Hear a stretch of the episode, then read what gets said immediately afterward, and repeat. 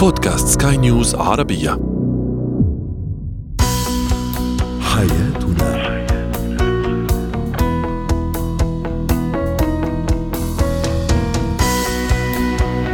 مستمعينا الكرام أهلا بكم معنا إلى حلقة جديدة من برنامج حياتنا. برنامجكم الذي يعنى بشؤون الأسرة وباقي الشؤون الحياتية الأخرى والذي يمكنكم الاستماع إليه عبر منصة سكاي نيوز dot com slash podcast وباقي منصات البودكاست الأخرى. معي أنا أمال شاب. نتحدث اليوم عن الزوج الكتوم. كيف نتعامل معه؟ أيضا أهمية الألوان في تطوير الإدراك المعرفي لدى الطفل. وأخيرا كيفية تعقيم السيارة والبيت. هو وهي.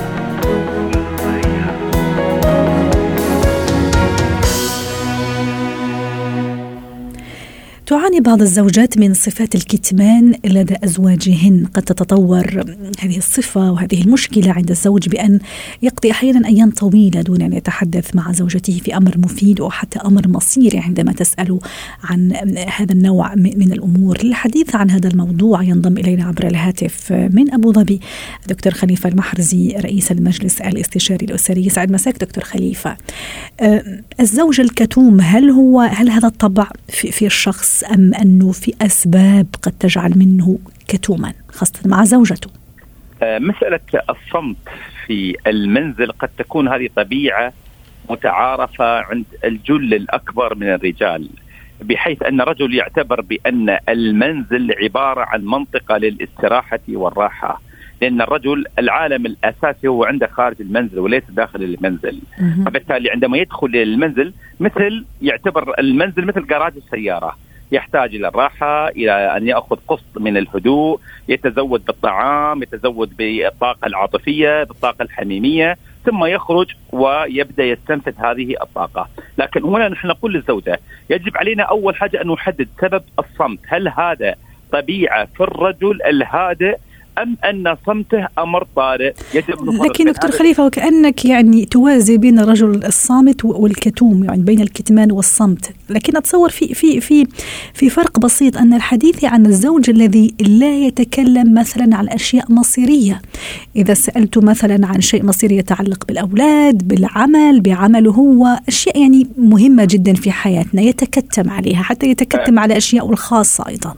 هناك فرق بين الرجل الكتوم والرجل الصامت. الرجل الصامت الذي لا يشارك الذي لا يتواصل الذي لا يتفاعل الذي لا يتعاون الذي لا يتحاور هذا الرجل الصامت. أما الرجل الكتوم هو الذي يخبئ بعض الأمور الحساسة والبعض الأمور التي تعتبر مسائل مصيرية في المنزل مثل ما تفضلتي فبالتالي يحاول أن يخفيه عن الزوجة. إحنا حديثا الآن أتوقع عن الرجل الصامت عن الكتوم دكتور خليفة آه. عن الكتوم. آه. إذا كان حديثنا عن الرجل الكتوم إذا أول مسألة لازم أعرف هذا الكتمان هل هو يثق بالزوجة إن أخبر أو إذا أفصح عن بعض المعلومات التي هو يراها سرية أم لا؟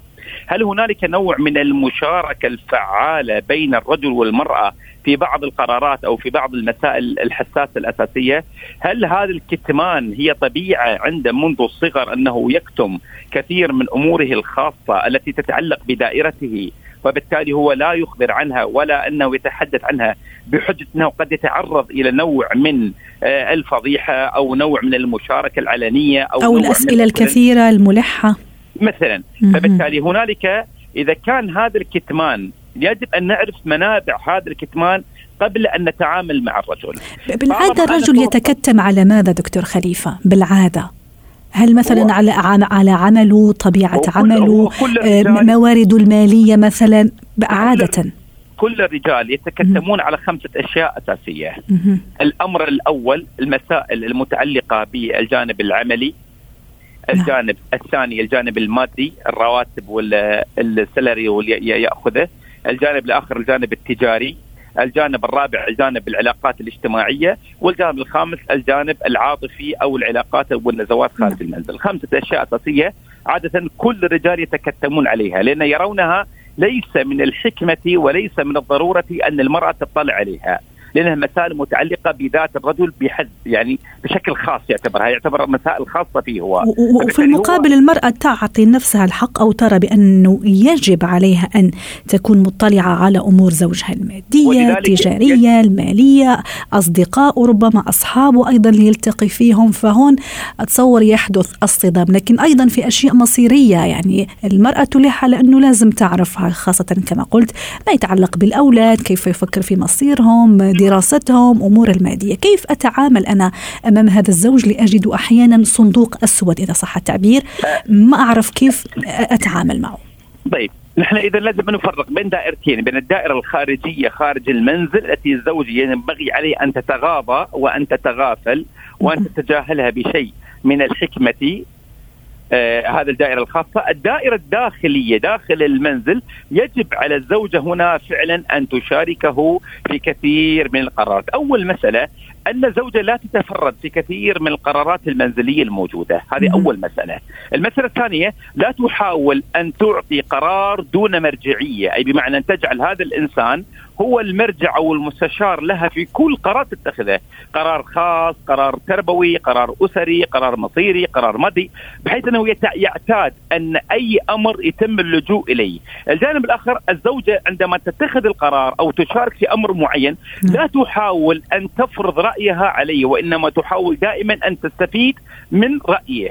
الجانب الخامس تحاول قدر الإمكان أن تتبنى أي قرار هي وتجعله يخرج باسم الزوج كأن الاقتراح ينطلع من عنده هو طيب. والله بناء على فكرتك بناء على اقتراحك بناء على رؤيتك بناء على تعليماتك أنا قمت بكذا وكذا وكذا وكذا وكذا لا طيب. تحاول أن تجبره على قرار هي تريد أن تتخذه فيصبح قرارها بلا قيمة وإنما تجعل قراراتها قائمة على رأيه في المقام الأول. أحيانا من بين الأشياء التي قد تستفز الزوجة والشريكة دكتور خليفة إني مثلا أعرف شيء مهم أو مصيري آه، من أحد الأقرباء مثلا في البيت، خلينا نقول مثلا أخت الزوج، أم الزوج، أشياء مصيرية تتعلق ببيتي أنا، في حين إنه الزوج يعني يفضل إنه يتكتم على الموضوع مثلا معي.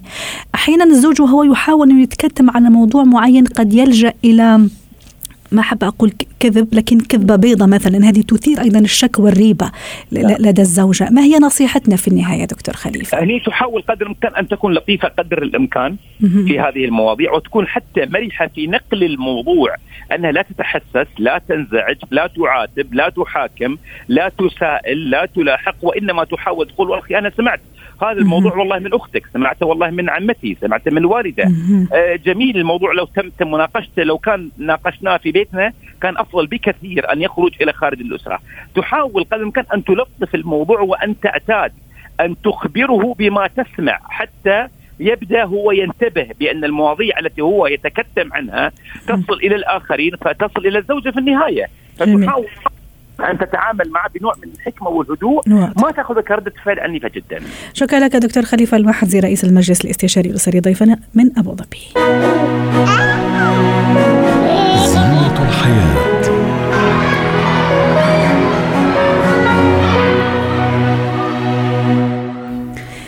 نتحدث عن أهمية تعليم الأطفال الألوان وأهمية هذه الألوان في نمو الطفل الإدراكي والمعرفي.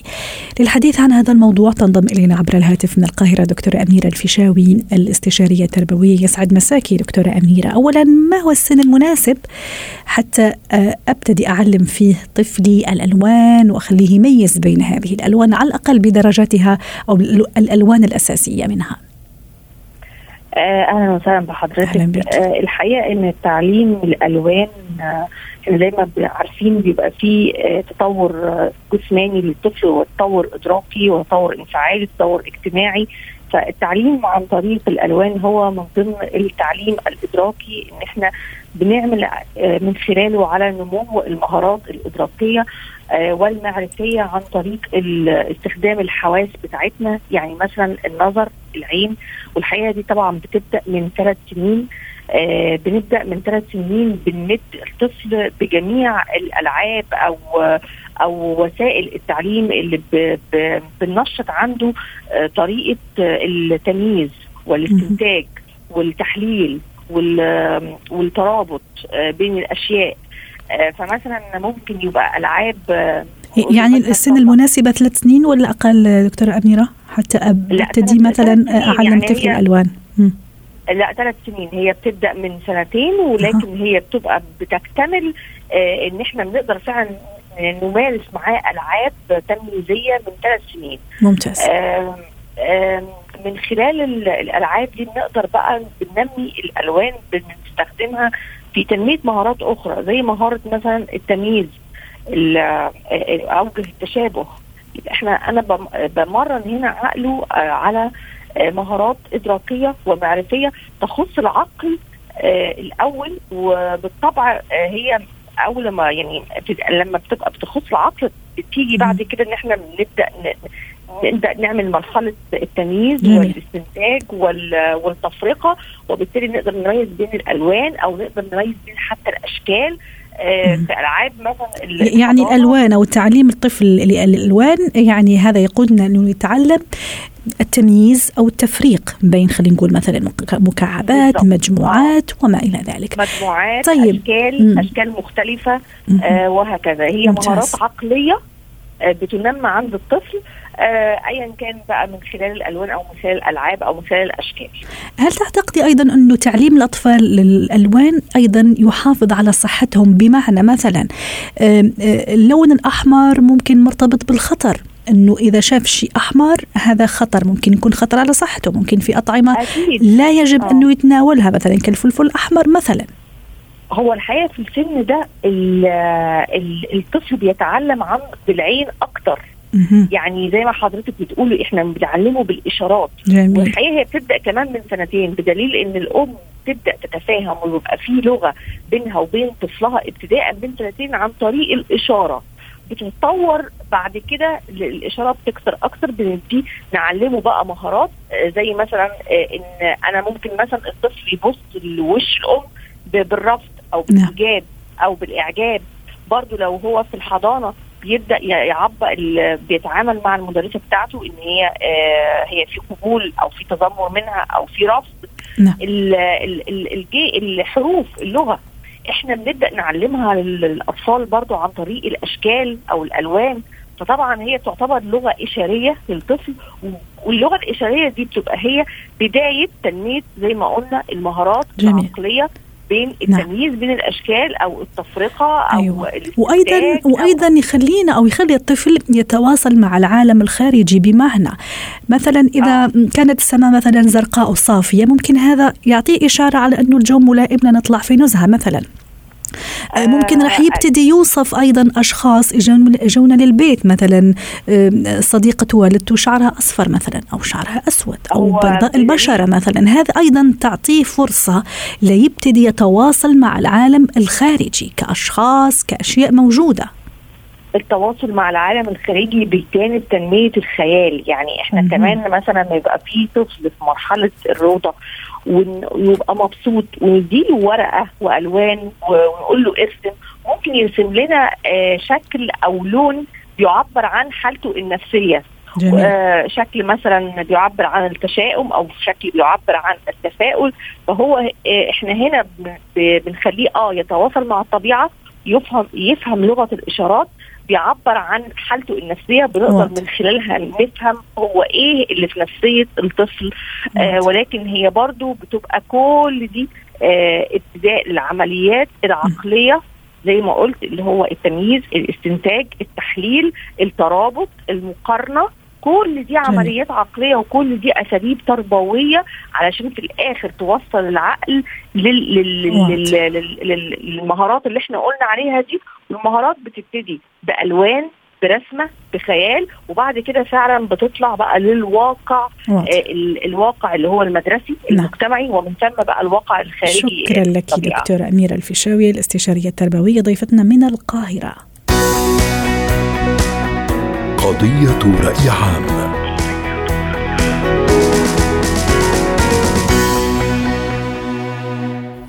وفي قضية رأي عام مستمرون دائما في الحديث عن كورونا. هذه القضية الشائكة والتي طبعا تطغى على كل حياتنا في هذه الأيام في كل بقاع الأرض. ورغم أنه طبعا في حجر صحي في كثير من الدول حفاظا على سلامة الجميع لكن قد نضطر أحيانا للخروج لشراء الحاجيات الأساسية كالطعام الأدوية. بمعنى قد نستخدم سيارتنا قد بعدين سنرجع للبيت أيضا. كيف نعقم السيارة البيت أيضا حتى نكون في مأمن عن هذا الفيروس. للحديث عن هذا الموضوع ينضم إلينا عبر الهاتف من بيروت دكتور جيلبير الحلو اختصاصي الأمراض الجرثومية والمعدية. يسعد مساك دكتور جيلبير. أنا لما أطلع. ل...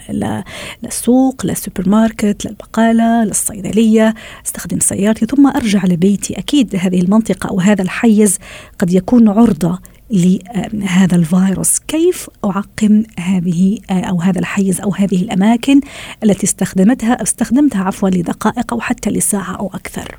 أول شيء هذا الموضوع بنتشكركم إنه عم تضووا لأنه هذا موضوع مهم جدا لكل الأشخاص اللي عم بيروحوا ويجوا يظهروا من بيوتهم. آه، ونحن بيهمنا نعطيهم النصائح اللي لازم يمشوا فيها حتى ما يصير عندهم مشاكل. بداية نحن إذا شخص طبعا نحن عم نحكي عن الأشخاص اللي هن بمدن أو ببلدان منتشر فيها الكوفيد 19 أو الكورونا فيروس. ما عم نحكي بالمناطق اللي ما فيها انتشار. هذه بهمنا نوضحها للي عم يسمعونا. بالمناطق اللي فيها انتشار وهالشخص طبعا بده مثل ما تفضلتي وذكرتي بده ينجبر يطلع بعربيته بده ينجبر يروح يشتري أغراضه أو يتقدم على الصيدلية يشتري دواء إلى آخره. أول نصيحة بنقولها بالمناطق اللي فيها انتشار ما تروح إلا المشوار الضروري. هيدي بهمنا الكل يعرفوها ويسمعوها. غير المشوار الضروري ما تروح يعني. إذا بتقدر مرة بالجمعة تشتري اغراضك ما تشتريهم ثلاث مرات بالأسبوع إذا فيك تظهر مرة بالأسبوع. هي واحد. اثنين عملية لما تظهر. طبعا أنت لما تظهر تترك بيتك وتطلع بعربيتك منك عايز يكون في ماسك أنت وعم تسوق عربيتك وهي بنحب نركز عليها. لأنه عم نشوف كثير بالوسائل الإعلامية بنشوف مثلا شخص طالع بعربيته قاعد لوحده بالعربية وحاطط ماسك. اذا ما رح ينفعه شيء لأنه بالعربية ما في حدا ليقعد اثنين وصل هالشخص وترجل من من السيارة وفات على محل.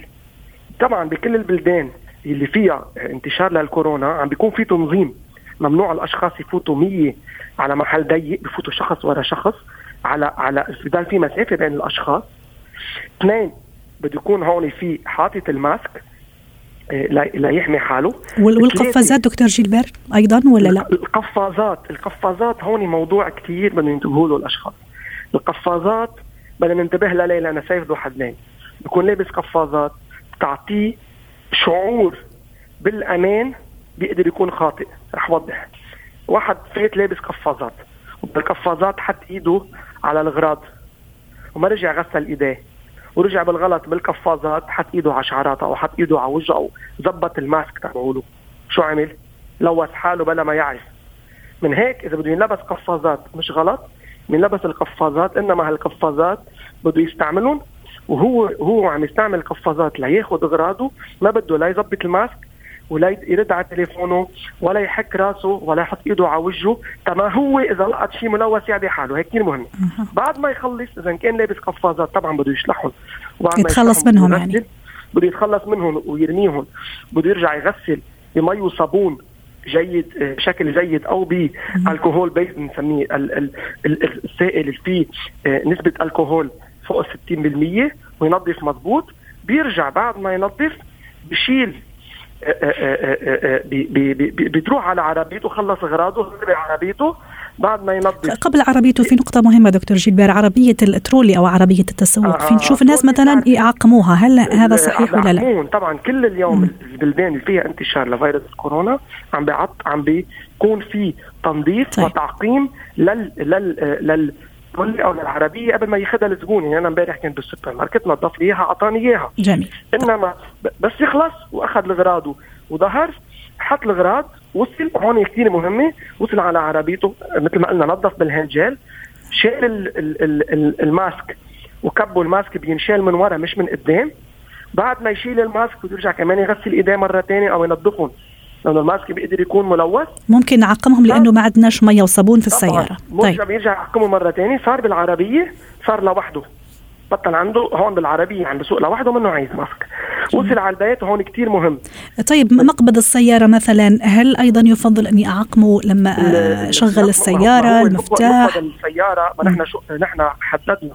قبل ما يدخل على العربية هو ظاهر من بيته نظيف وبس رجع دخل على العربية من ال... من السوبر ماركت أو من الصيدلية أو من أي مكان نعم. نظف إيديه قبل ما يرجع على العربية. طيب. إذا هو أخذ كل الاحتياطات بالعربية بس الشغلة اللي كثير بتهمني ركز عليها هي كمان تنظيف الأغراض بس يوصل على بيته. صح. هي كثير مهمة. إن الأغراض بينحطوا برا بيتاخذوا غرض غرض بيتغسلوا بمي وصابون بتنظفوا مظبوط بما فيها الخضرة الفواكه وحتى طبعاً. العلب المقفلة كل شيء. طبعا بيتغسل بيتنظف يتغسل بمي وصابون مي عادية ولا مي بالمعقم؟ مي وصابون بيحب يستعمل كلور اللي ما بدي يفوت بالأسامي. كمان ما في مشكل بيحب يستعمل الكحول أو كمان hand gel. كمان ما في مشكل بهم ينظفوا المضبوط ليصيروا معقمين. بس نحن بنركز على المي والصابون المي والصابون بيقتلوا الكورونا فيروس. واضح. وبرجع بحب عيد الرسالة اللي بلشت فيها نعم. يروح واحد المشوار الضروري. جميل. يعني إحنا مش عم نعمل هالإرشادات لواحد كل يوم يروح على السوبر ماركت ونأكد أيضا دكتور جيلبر حتى نختم قدامنا 30 ثانية إنه أيضا المسطحات في البيت مثلا المطبخ الأشياء الضرورية أيضا تتعقم كل فترة وأخرى. طبعا طبعا. نعم نعم. شكرا لك دكتور جيلبير الحلو اختصاصي الأمراض الجرثوميه والمعدية. عفوا كنت معنا من بيروت. يعطيك العافية. حياتنا.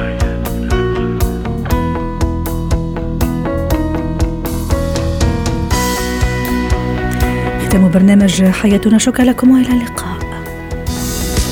حياتنا